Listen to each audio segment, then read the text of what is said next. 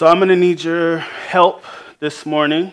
Um, yeah, I just I want you guys to be praying. I want you guys to be praying uh, that. Thank you. That this sermon would be effective. Uh, that this message would be accompanied by the power of the Spirit. That if there is any unbelievers here, that their hearts would be transformed by the word of the Lord, and that the saints would be edified.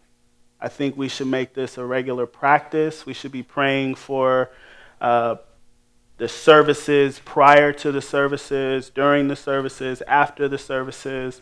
Uh, this is the job of, our, of us as saints. Uh, we are all here to work uh, in the ministry, not to just be a, a consumer, but to work within the ministry. God has called us all and transformed us to work in his kingdom. So I ask that of you.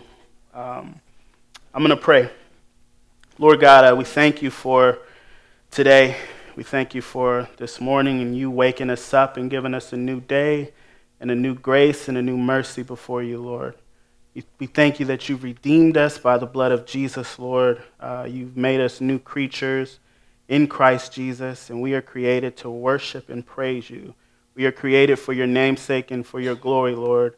As we peer into the scriptures, Lord, would you lead us to have a greater understanding of what our purpose is, what you saved us from, and what it is that we are supposed to be doing on a daily basis. Lord, it is such a privilege that I get to stand here and proclaim your word, that I get to stand here and commune with you at this very moment, that I get to talk to the God of the universe, the creator God, and that all your saints, all your children get that wonderful privilege of communing with you on a daily basis, Lord. May we not take that for granted. May we be people who are serious about our faith in you, Lord.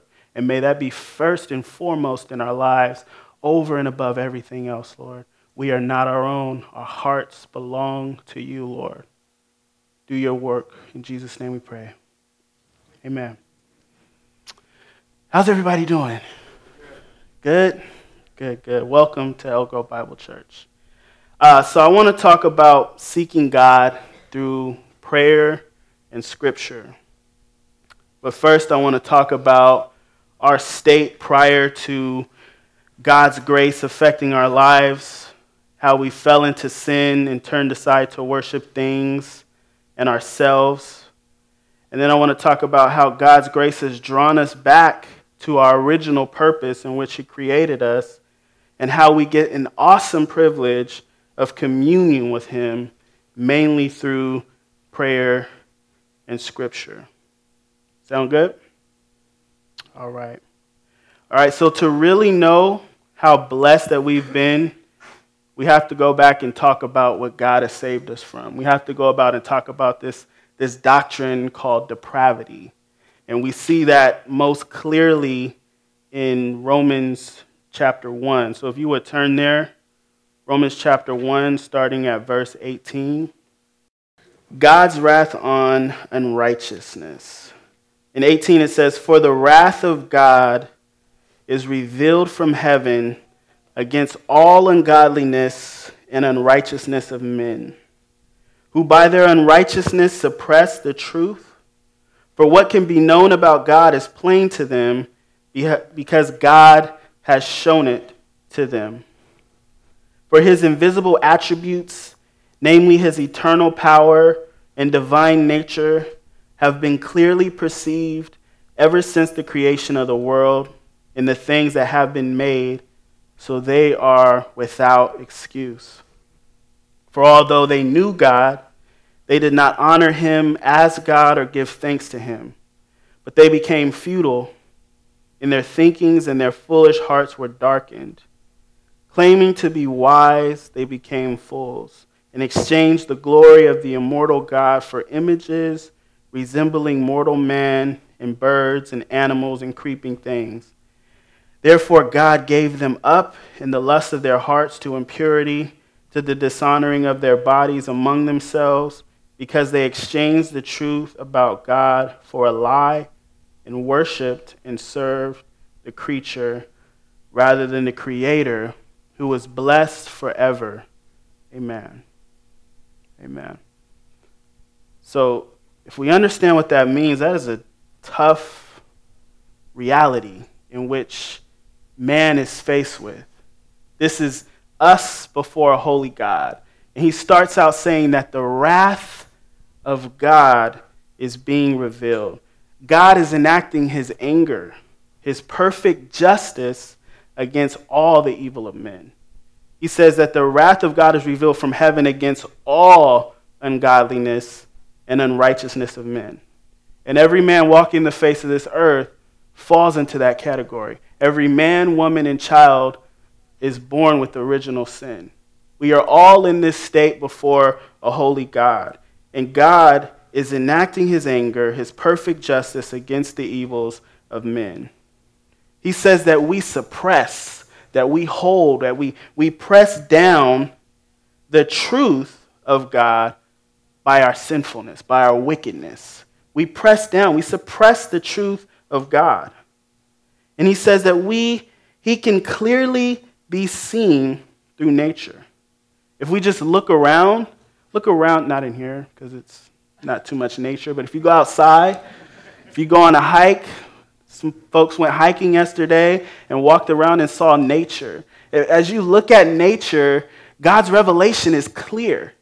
It is clearly revealed, and we should be able to see. He says that you can clearly see that He is God, right?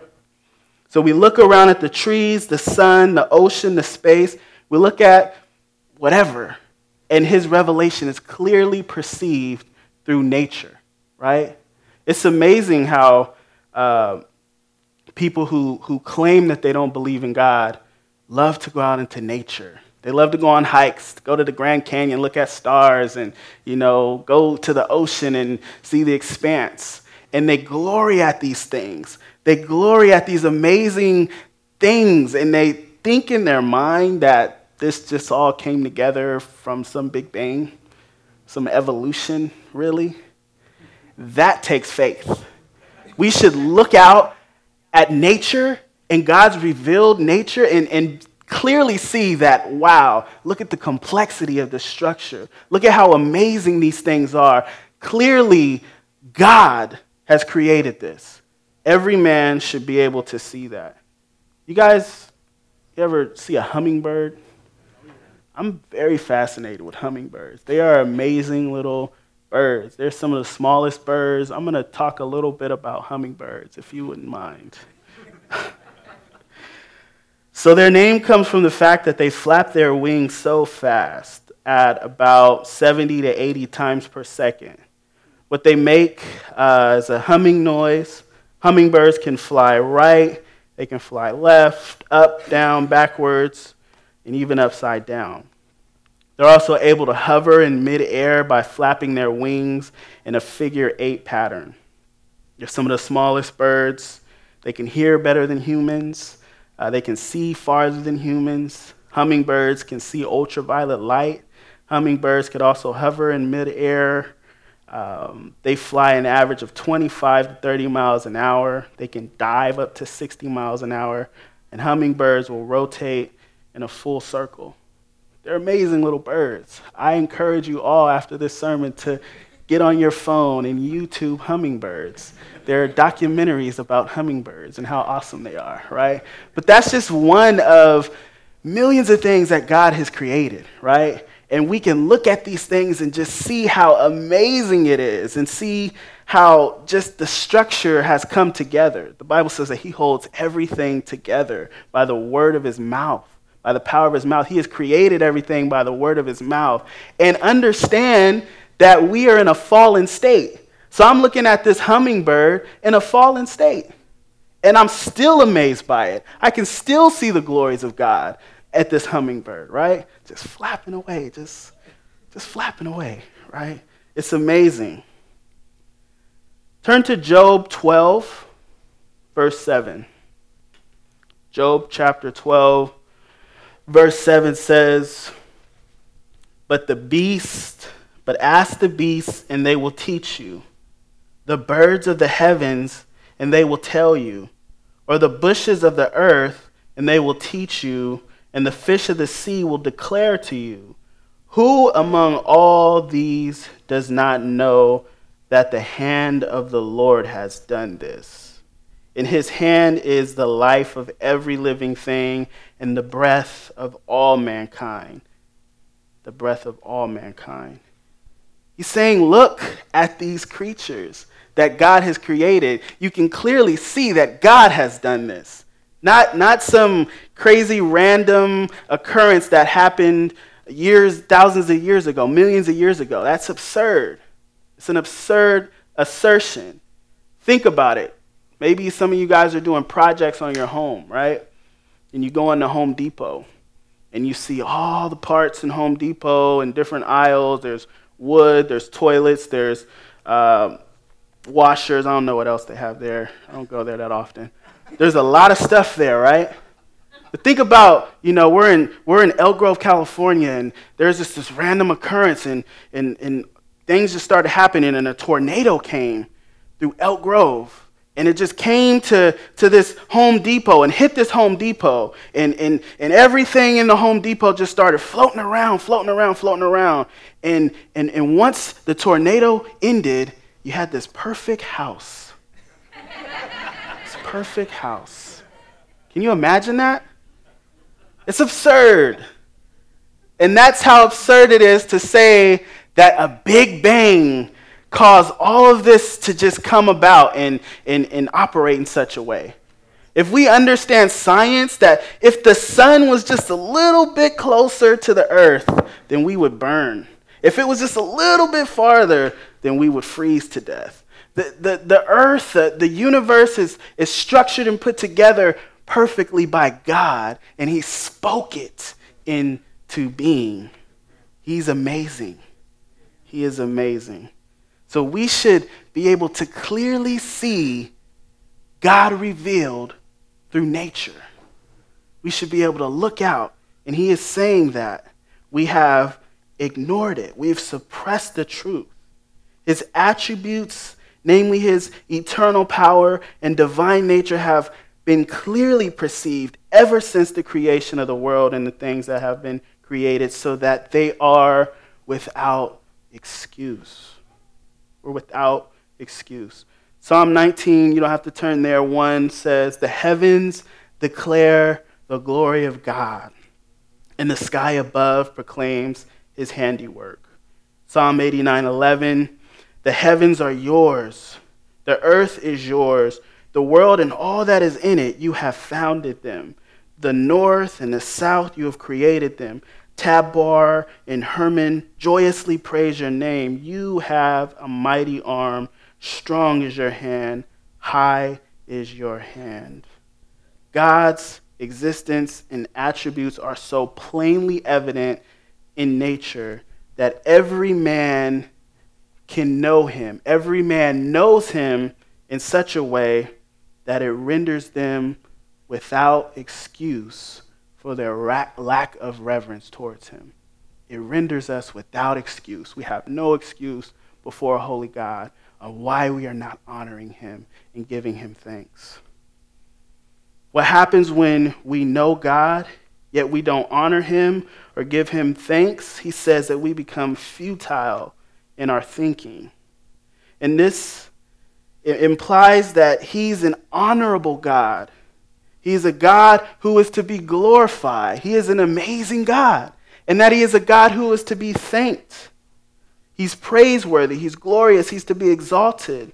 Not just as some great creature, but as God, as the God of gods. There is no one even close to him. The Bible says that he is holy, holy, holy, that he is set apart, he is cut above. There is no one like him. He is God. And he's incomparable to any creature or created thing.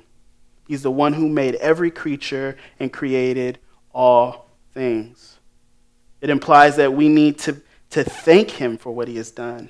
We need to thank him for who he is. The Bible calls us and beckons us to be thankful to God, to praise him in such a way, and give thanks always, in all circumstances. This is the type of God that we serve. He says, Our thinking becomes futile or without purpose when we don't give God his due praise. We don't have a purpose anymore. We are outside of our purpose because our very reason for existing is to honor God and to thank Him. That is why we are here on the earth. That is why human beings were created, is to honor God and to give Him thanks.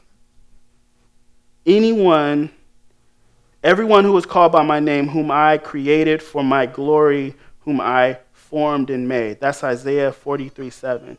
Everyone who is called by my name, who I created for my glory, whom I formed and made. When we turn from that purpose, when we turn from God, all usefulness of us is emptied. Without God, there is just darkness left and all manner of evil, which we see clearly talked about in the text. He says, For although they knew God, they did not honor him as God or give thanks to him, but they became futile in their thinking, and their foolish hearts were darkened. He's completely justified in his wrath. So, again, understanding that God's wrath, his righteous anger, has fallen on mankind because of our wickedness, because we're so wicked we suppress the truth. And he says that, look, I can be clearly seen through nature. You're without excuse. You have no excuse to not give me honor and give me praise. Without you doing such, without you glorifying me, you have no purpose here on earth. This is the very reason why I've created you. You become futile in your, in your thinking, and your foolish hearts were darkened. You, you claim to be wise, but you're really a fool. And you exchange the glory of the immortal God for images resembling mortal man in birds and animals and creeping things. We've turned away from the glorious God to worship the created things to worship the created things. And God gave us up in our lust of our heart to impurity, to the dishonoring of our bodies among ourselves, because they exchanged the truth about God for a lie and worshiped and served the creature rather than the creator. God is perfectly justified in his wrath against us because there is a, a divine absurdity in his people turning from him to worship the created things, to worship ourselves. Turn to Jeremiah chapter 2, verse 11. He says in, in 11, Has a nation changed its gods, even though they are no gods? But my people have changed their glory for that which does not profit. Be appalled, O heavens, at this. Be shocked. Be utterly desolate, declares the Lord. For my people have committed two evils. They have forsaken me, the fountain of living waters, and hewed out cisterns for themselves, broken cisterns that can hold no water. He says, My people have, have changed their gods for that which are no gods. And they've, in that, have changed their glory for that which does not profit. Our glory is not wrapped up in ourselves. Our glory is wrapped up in God, right? If, if we are apart from God, then there is nothing glorious about us, for everything that we do has no profit and it will equate to destruction. He says, Be appalled, O heavens. All the heavenly beings, all the angels, do you see this? Be appalled at what man is doing to God. Remember what happened to the angels when they turned from God. Be appalled, be shocked, be utterly desolate, declares the Lord, for my people have committed two evils. They have forsaken the fountain of living waters and hewed out cisterns for themselves, broken cisterns that can hold no water.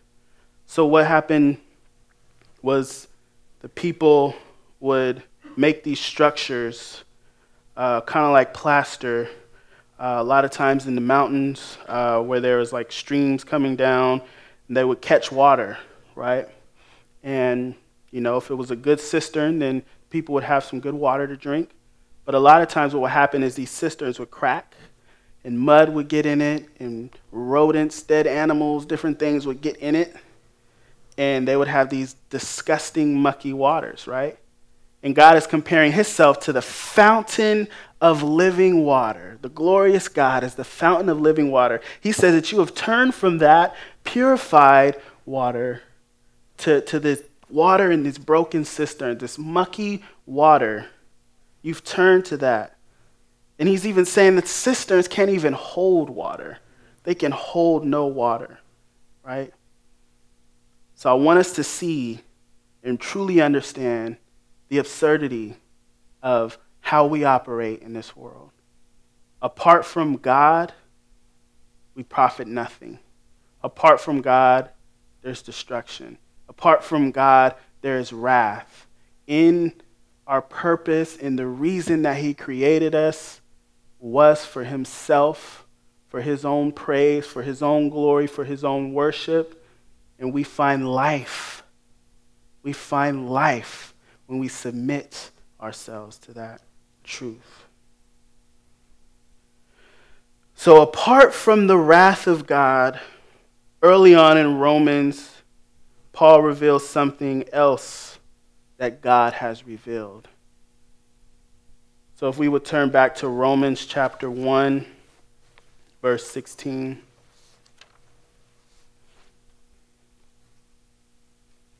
And this is where the good news comes.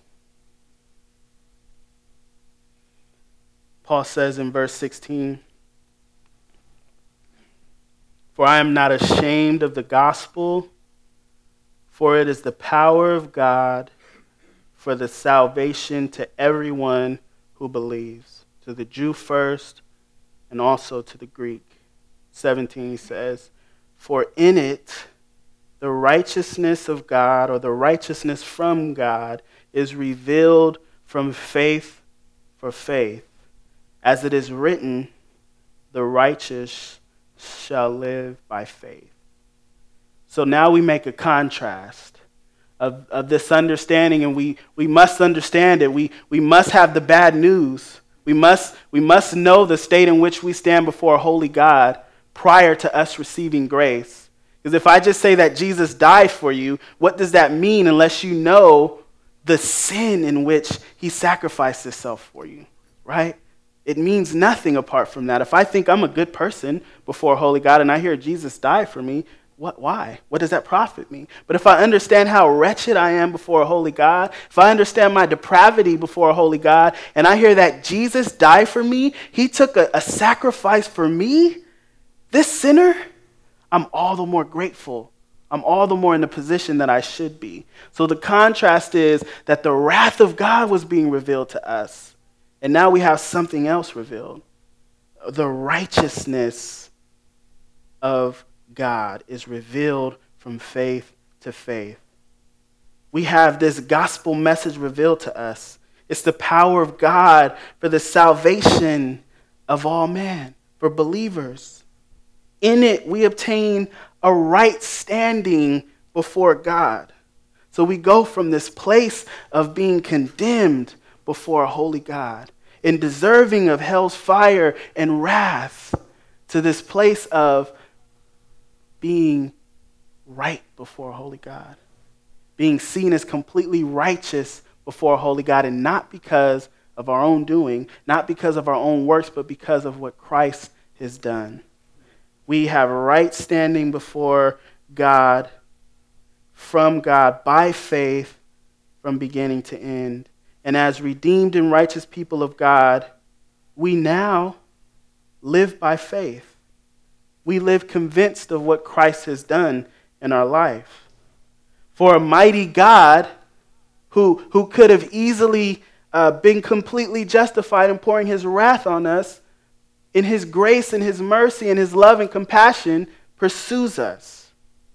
He chose us in, uh, in him before the foundation of the earth. He sent his son to die for our sins. He calls us to him, and he calls us his children.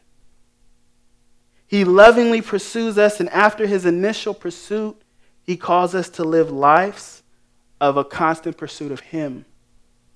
So we go from that place of, of turning aside and worshiping the created things and worshiping ourselves to now Him calling us and, and giving us a new heart, taking our heart of stone and giving us a new heart of flesh, regeneration, and, and us now getting to experience His presence and live before His face for all of our days. Now we become pursuers of Him. We are now back to that original intent in which He created us. And that is an amazing thing that we should not take lightly.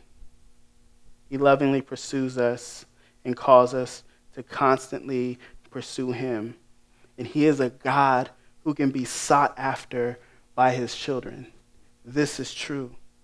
Our relationship with God is just that it is a relationship. And a relationship requires that people are pursuing one another. God is pursuing us, and we should be pursuing Him. We should be seeking after God. Turn to Acts chapter 17, verse 22. All right, 22, he says, So Paul, standing in the midst of Areopagus, said, Men of Athens, I perceive that in every way you are very religious. For as I passed along and observed the objects of your worship, I found also an altar with this inscription to the unknown God. What therefore you worship as unknown, this I proclaim to you.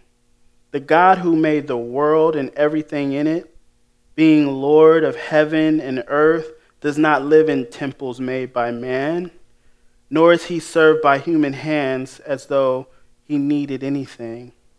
Since he himself gives to all mankind life and breath and everything, and he made from one man every nation and of mankind to live on the face of the earth, having determined allotted periods and boundaries of their dwelling place, that they should seek God and perhaps feel their way towards Him and find Him. Yet He is actually not far from each one of us. For in Him we live and move and have our being, as some of your poets have said, for we indeed are His offspring.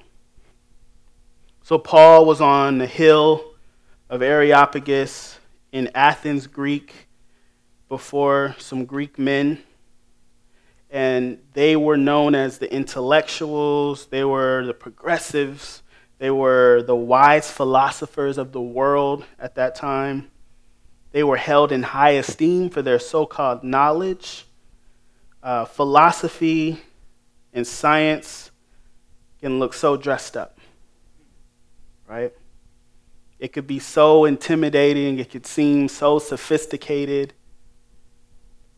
We think of, you know, an atheist as, as, a, as, a, as a smart person, right? A lot of professors, a lot of folks who, who claim these different things. But what does the Bible say about a person who believes not in God? Or a person who submits not to God? Bible calls him a fool. Bible calls them a fool. And we need to understand that true intellect and true wisdom and true knowledge is not that of the world. Is that not which is found in a science book or found being taught by men in, in top universities? But wisdom and knowledge is that which comes from the Word of God. That is a radical statement especially in, in today's age. But we as believers need to be convinced that the Word of God is true, that every word written in it is true, and that it is sufficient to guide and lead our lives on a daily basis. We must see God's wisdom as divine and pure and holy and hold that in high esteem above what a professor says in some university. This is very important. We need to teach that to, to our children and let them know that this is true intellect. You want to be a smart person, know the Word of God, right? We shouldn't be intimidated by an atheist. We shouldn't be uh, intimidated by a person who, who spouts off a bunch of scientific facts because our God relegates the, that to foolishness. To foolishness. So we know that God's revealed word is truth and wisdom. In Psalms uh, 14, 1, it says that the fool says in his heart that there is no God. The fool says in his heart that there is no God. Remember, it is clearly perceived from the beginning of creation that God is true and that men are without excuse. So they were not intellectual, they were not wise, but rather they were the very ones in which Romans was talking about when he says that they exchanged the truth about God for a lie and worshiped and served the creature rather than the creator. And Paul knew this. Paul saw this, right? He understood this. He wasn't going to them, he wasn't intimidated by them because of their so called knowledge, but he went to, sh- to share with them truth, right? We shouldn't be afraid to share the truth. We will look like fools. We will. The world thinks that this is foolishness. We will look like fools. I, I remember um, years ago uh, coming to the conclusion that um, I just need to preach the gospel because it's the power of God for the salvation of men, right? I would be walking around college campuses and we'd be evangelizing and sharing the gospel with people, and I would run into these intellectual people, and they would be spouting off these, you know, uh, scientific things and all of this stuff, right? And it was intimidating, you know. It's like, oh, what? The second law of thermodynamics and this and that, and you know, and you know, it, it made me want to go and study and understand that stuff. And, and I think we should to an extent. And we see that Paul is actually quoting some of their philosophers here and understood the wisdom at that time and was able to combat it with truth. So there should be a level of apologetics that we, we come to with that stuff. But at the end of the day, the goal is that heart of that person and the soul of that person is for that person to be saved. It's for that person's soul to be secure before a holy God, that they would be righteous when they stand before him. So let's not get caught up in debating. Let's not get caught up in who's smarter, but let's preach the gospel and pray for that person that God would transform their heart and make them new. Right? That is the ultimate goal. So he says that they are not served, that God is not served by human hands as though he needed anything since he himself gives to all mankind life and breath and everything, and he made from one man every nation of mankind to live on all the face of the earth, having determined allotted periods and boundaries of their dwelling place, that they should seek God and perhaps feel their way towards him and find him. That indicates a continuous action of people seeking God. He's, he's letting them know, like, hey guys, all the, the inscriptions you got here of all these gods, that's not right. You have something that, that says the unknown God. Let me let you know that this unknown God, whom, whom you make this uh, inscription for, he is actually the true God. He's actually the God of gods. And all these other things that you relegate are just created things. They're nothing, they're no gods. We are to worship Him. He has created us to seek after Him, right? And that is our purpose. Matthew Henry says finite understanding cannot perfectly know an infinite being, but blessed be God, there is that which may be known, enough to lead us to our chief end, the glorifying and enjoying of Him. Though he be high and holy, he is a God who can be found by those who earnestly seek him. He presents to us in so many passages that if we would just seek him with all of our hearts, that he can be found. And when he is found by us, we find life. We find life. We need him. We need him. We absolutely need him. We should be seeking the presence of God. We should be living before his face on a daily basis. I have a lot of scriptures here, so we'll see which ones we go through. Um, talking about being seekers of God. So, one sense we are to be seeking God when we are distressed, and we see that all through the Psalms. In Psalm 69 29, he says, But I am afflicted in pain. Let your salvation, O God, set me on high. I will praise the name of God with a song. I will magnify him with thanksgiving. This will please the Lord more than an ox or a bull with horns and hoofs. When the humble see it, they will be glad. You who seek God, let your hearts revive.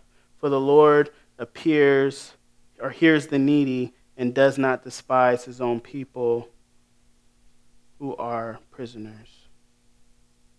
He hears us. And we are to seek God in times of being distressed, but not just then. We're to be seeking God continually. We're to always be before His presence. We're to always be living before His face. And we see that in Scripture. For that is the very reason His wrath kindles, is because people do not honor Him as they should. People do not thank them, Him as they should. We are to constantly be seeking God. So, two ways in which we should be seeking God on a daily basis, which I want to focus on for a few minutes, is prayer and the Word of God. And these are both graces from God in which we practice and live out our newfound faith. Our newfound faith. These are fundamentally given for the seeking and communion of God. So, prayer. Prayer is talking with God. Is that a light statement? Prayer is talking with God, the God of the universe. And that is an awesome truth. If we just went from the wrath of God being revealed to a salvation being revealed. And now we can communicate with the creator of the universe. We now get to communicate with the God who spoke all things into existence. That is awesome. So, prayer largely consists of petitions, but that's not it. So, we'll talk about petitions. Petition is asking God for something. And we are to be asking God for things. And when we ask God for things, we're to ask for things in faith, right? And we're to ask for things in accordance for God's will. Very important. So there's a, a movement out there that likes to twist this and says that we can just ask God for anything that our heart desires. But the problem is, is they have wicked hearts. The problem is, is their heart's desire is not in line with God's desire. It's not in line with what God wants for his kingdom. Their heart's desire is to have things. Their heart's desire is to have money and clothes and cars. And they make up these false doctrines to say that if you seek out to God, if you sow a tithe into my church and you ask God for this, then he will take care of your bills and he will he will get you a Bentley and he will get you a plane and this and that. And because I'm a man of God and because I am a child of the king, I deserve to have things. I deserve to have money. I should be in a mansion. I should be in a plane. Matter of fact, congregation, I need you guys to raise $60 million so I can get myself a private jet. Are you guys okay with that? No? No? What about a new alternator? No, I'm just kidding. That's not what prayer is for. He says, if you ask for anything in accordance with my will, then it will be done. So we are to be people who are transformed and changed by the amazing grace of God. So now we now hate the things that we used to love, the sin, the evil. We hate those things now. We now long for righteousness and holiness before our God. We now long to see his kingdom advance. We now long to see souls saved and transformed. We now long to see his name glorified in all of the earth.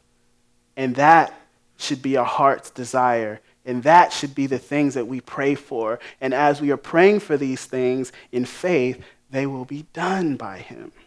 They will be done by Him. But we must have faith. We must have faith. Turn to James chapter 1, verse 6. James 1 6 says, But let him ask in faith with no doubting with no doubting, for the one who doubts is like a wave of the sea that is driven and tossed by the wind. Asking of God should be done in faith. And he says in John 14, 13, Whatever you ask in my name, this I will do, that the Father may be glorified in the Son. So there we see that, that purpose again, the glory of God the glory of God. The reason we're made, the reason that we exist on this earth is to glorify Him. And the reason that everything exists and, and all of our endeavors are to glorify Him.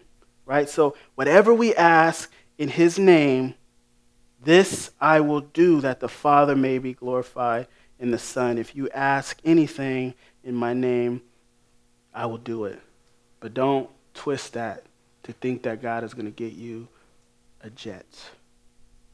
He may, if it's according to his will, but maybe not. So, next, with prayer, apart from petitioning, we have this idea of adoration, this idea of reverence and worship to God. We should be worshiping and, and reverencing our God. Turn to Psalms 145. He says, I will extol you my God and King, and bless your name forever and ever. Every day I will bless you and praise your name forever and ever. Great is the Lord and greatly to be praised, and his greatness is unsearchable. One generation shall commend your works to another, it shall declare your mighty acts. On the glorious splendor of your majesty and on the wondrous works I will meditate. They shall speak of the might of your awesome deeds and will and I will declare your greatness. They shall pour forth the fame of your abundant goodness and shall sing aloud of your righteousness. The Lord is gracious and merciful, slow to anger and abounding in steadfast love. The Lord is good to all and his mercy is over all that he has made. All of your works shall give thanks to you, O Lord, and all of your saints shall bless you.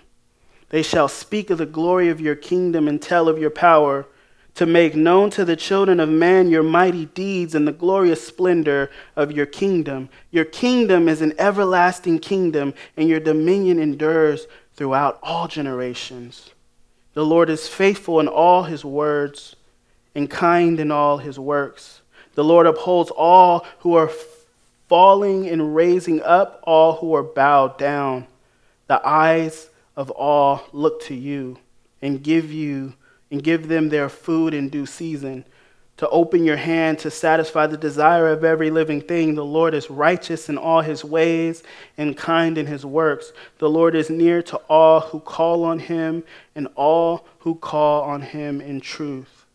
He fulfills the desire of those who hear him, and he hears their cries and saves them. The Lord preserves all who love him, but all the wicked he will destroy. My mouth will speak the praise of the Lord and let all flesh bless his holy name forever and ever. We are to be worshiping God, to be giving Him reverence in our prayers, right?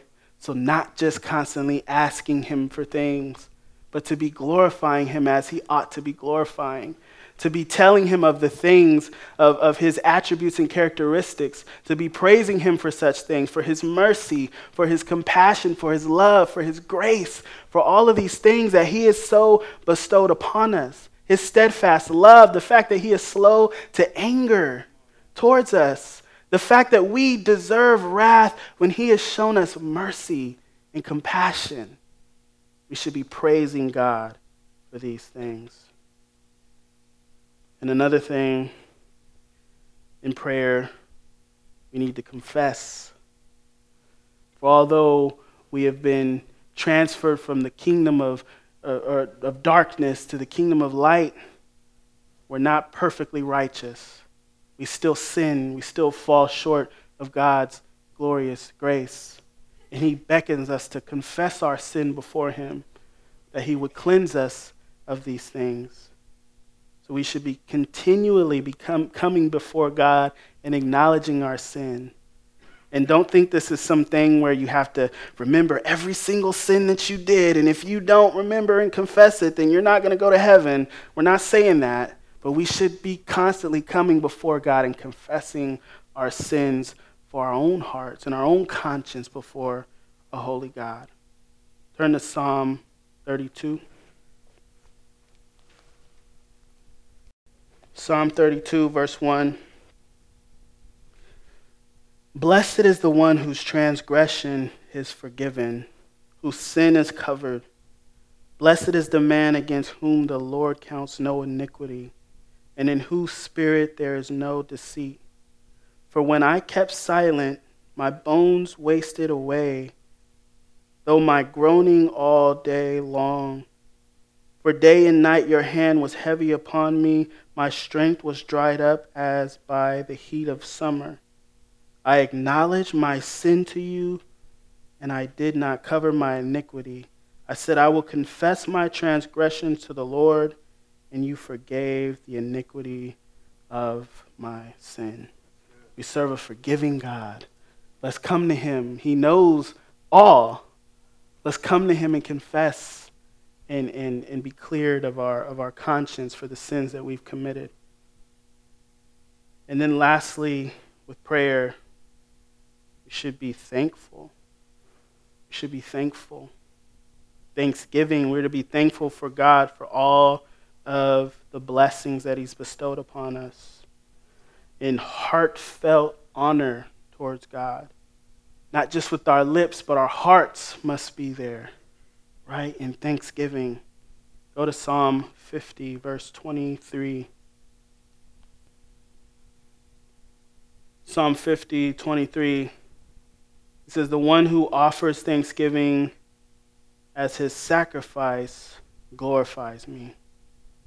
Don't turn there, but Psalm 104 through 5 says, Enter his gates with thanksgiving and his courts with praise. Give thanks to him Bless his name, for the Lord is good, and his steadfast love endures forever, and his faithfulness to all generations. We're to be thankful to God.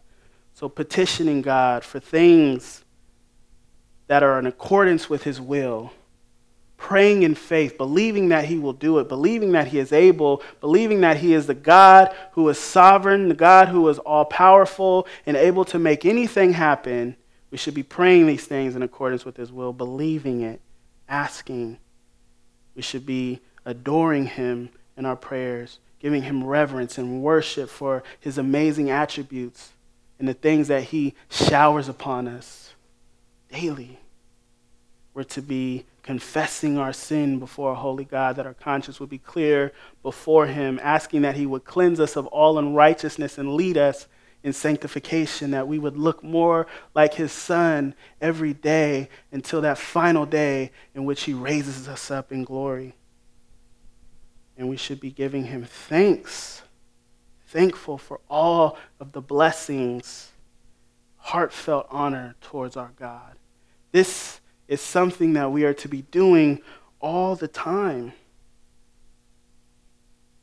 we find strength and transformation, and we're able to witness the power of God to be rightly used when we pray. We may not be in ministry like a pastor, but we should all have a ministry of prayer. Not only for ourselves, but for our families and for this congregation. Saints, I hope you're praying for this church. I hope you're praying for our pastor, pastors. Hope you're praying for our worship team, our worship leaders. I hope you're praying for the people who are doing the nursery. I hope you're praying for all the members of the congregation. We need each other, right?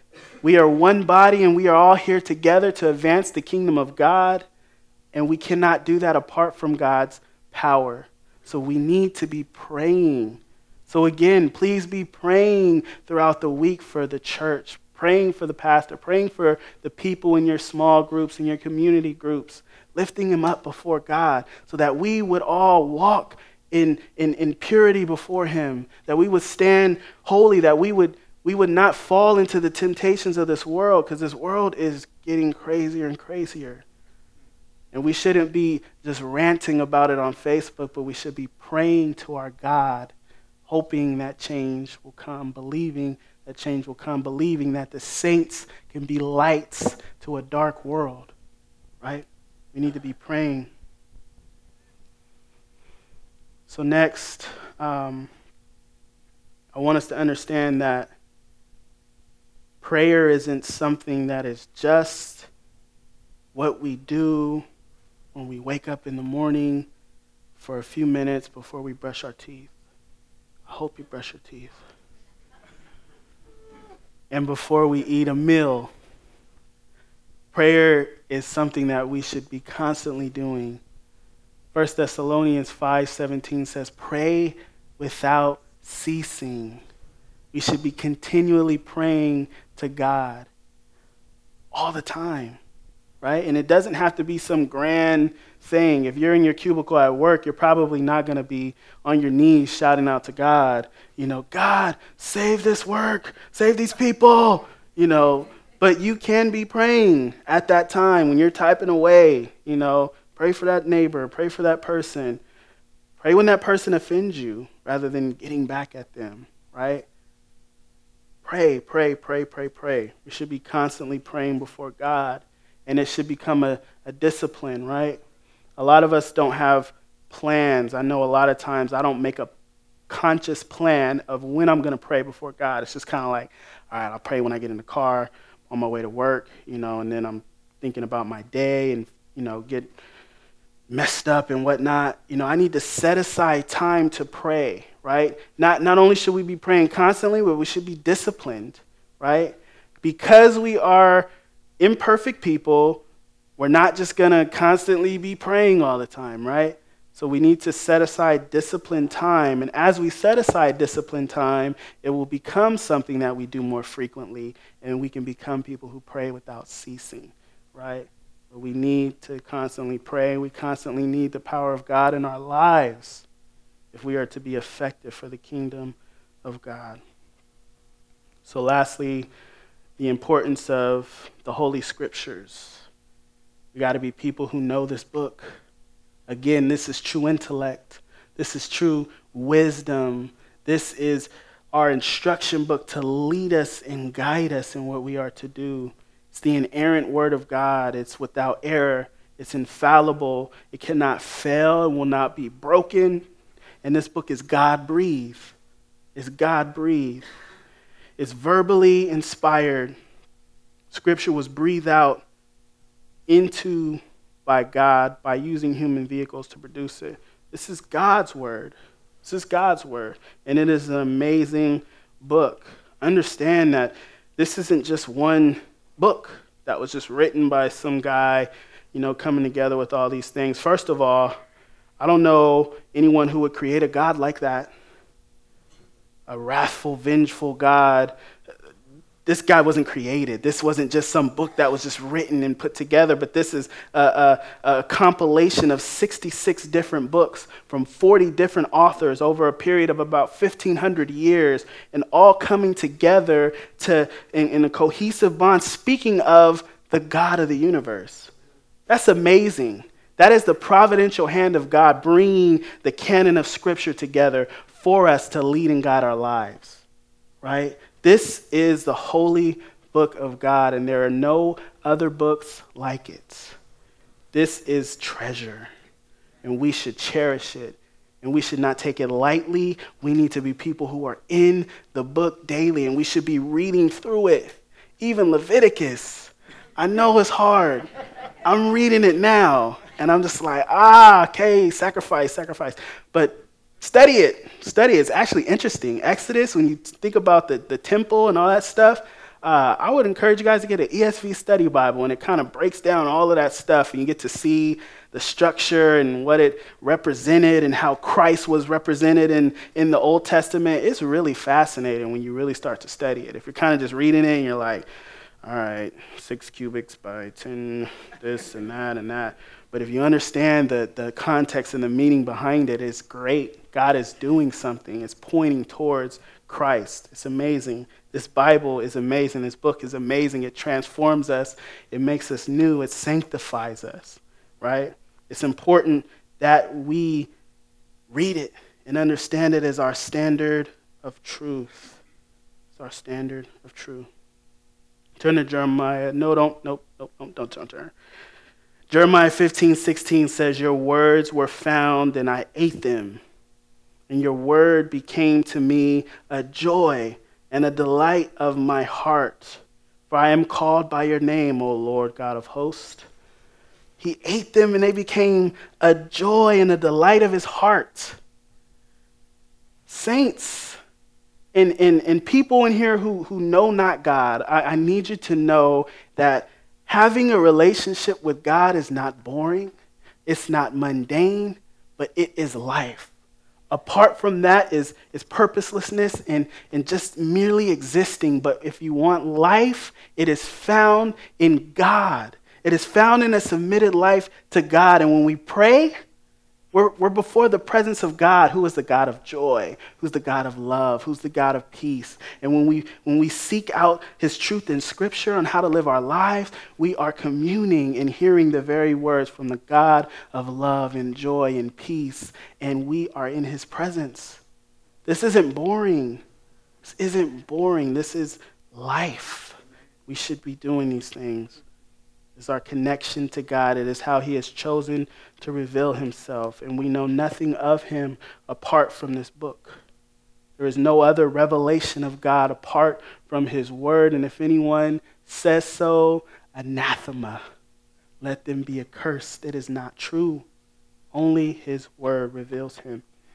Psalm 40, verse 8 says, I delight to do your will, O my God, your laws within my heart.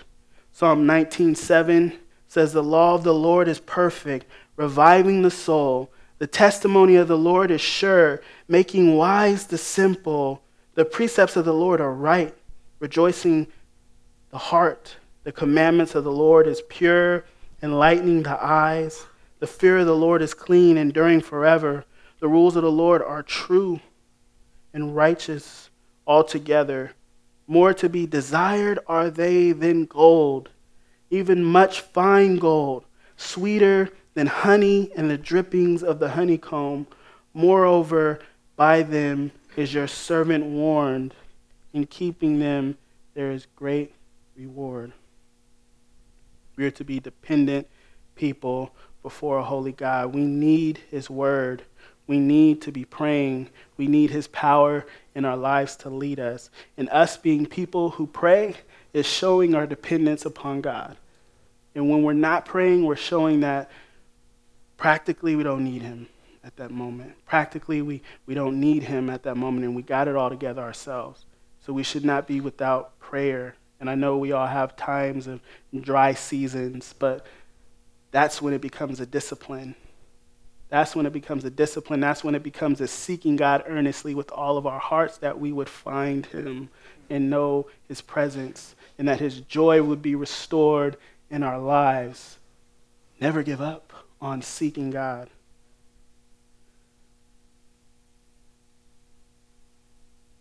John 17, 17 says, Sanctify them by your truth. Your word is truth. it's our sanctification.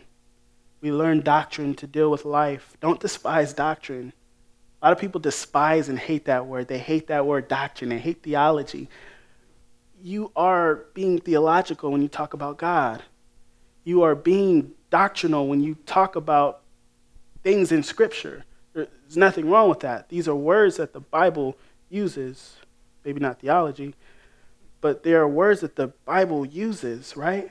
And it is important that we have a right doctrine so that we would know how to rightly live out life, right? That's why we don't submit to every teacher. That's why we got to test the Spirit by the Word of God, right? We have to understand what the Bible says for ourselves so that we would not be deceived, right? Doctrine is awesome. Because I understand the doctrine of, of God's sovereignty, I'm able to go through my life with less worry, with less fear and anxiety, knowing that God, you're in control. God, you have this going on. I'm able to go into next week knowing that God, you are in control. That God, you set people in their place. Lord, that you orchestrate all the events in the world. I trust you. And that's because of doctrine. We are to be people who know the Word of God. So we should read the Word of God from cover to cover we should study it to understand what it's saying. We're not just reading a, a, portion of it to say that we read a portion of it, but we should be understanding it. We should be pouring over it before God and, and seeking to understand the intended meaning of the author. And we should be memorizing it. We should be hiding it in our heart so that we would sin not against God constantly. This should be our priority to seek God, to continually live before His face, to continually be in His presence, to pray, to be reading His Word, to be enjoying Him, our great God, and remembering the wrath that He saved us from, remembering what He's transformed us from and what He has called us unto. He has not just called us to be forgiven simply. That is great, but He's called us to live lives in Him, to live lives of glorifying Him. And when we live lives of glorifying Him, we find fulfillment, we find satisfaction, we find joy. This is what we should be doing constantly. And for you who don't know God, I truly wish that you would know Him. I truly wish that you can know his sweetness towards his children. I wish that you could commune with him. I want you to know that you were created to do that. And in that, you will find fulfillment when you submit your life to him. Truly, he's a nightmare for the one who does not know his son, but to the believer, he's a dream. A dream. He wants us in his freedom, actually, not to be without man, but with him in our in the same freedom, not against him, but for him. And that apart from or even counter to what man deserves, he wants, in fact, to become man's partner, his almighty and compassionate Savior. He chooses to give man the benefit of his power, which encompasses not only the high and the distant, but also the deep and the near, in order to maintain communion with Him in the realm guaranteed by His deity. He determines to love Him, to be His God, His Lord, His compassionate preserver and Savior to eternal life, and to desire His praise and service. God is good. God is good. And if you know him, if you've tasted of his joy, seek him constantly. Seek him constantly. Cease not to be before his face. And if you don't know him, I urge you to cry out to him that he would reveal himself to you so that you would know his sweetness and experience him for all your days. And we experience such a great joy by knowing him on this earth. Imagine what that joy will be like when we are before Him perfectly in heaven for all eternity.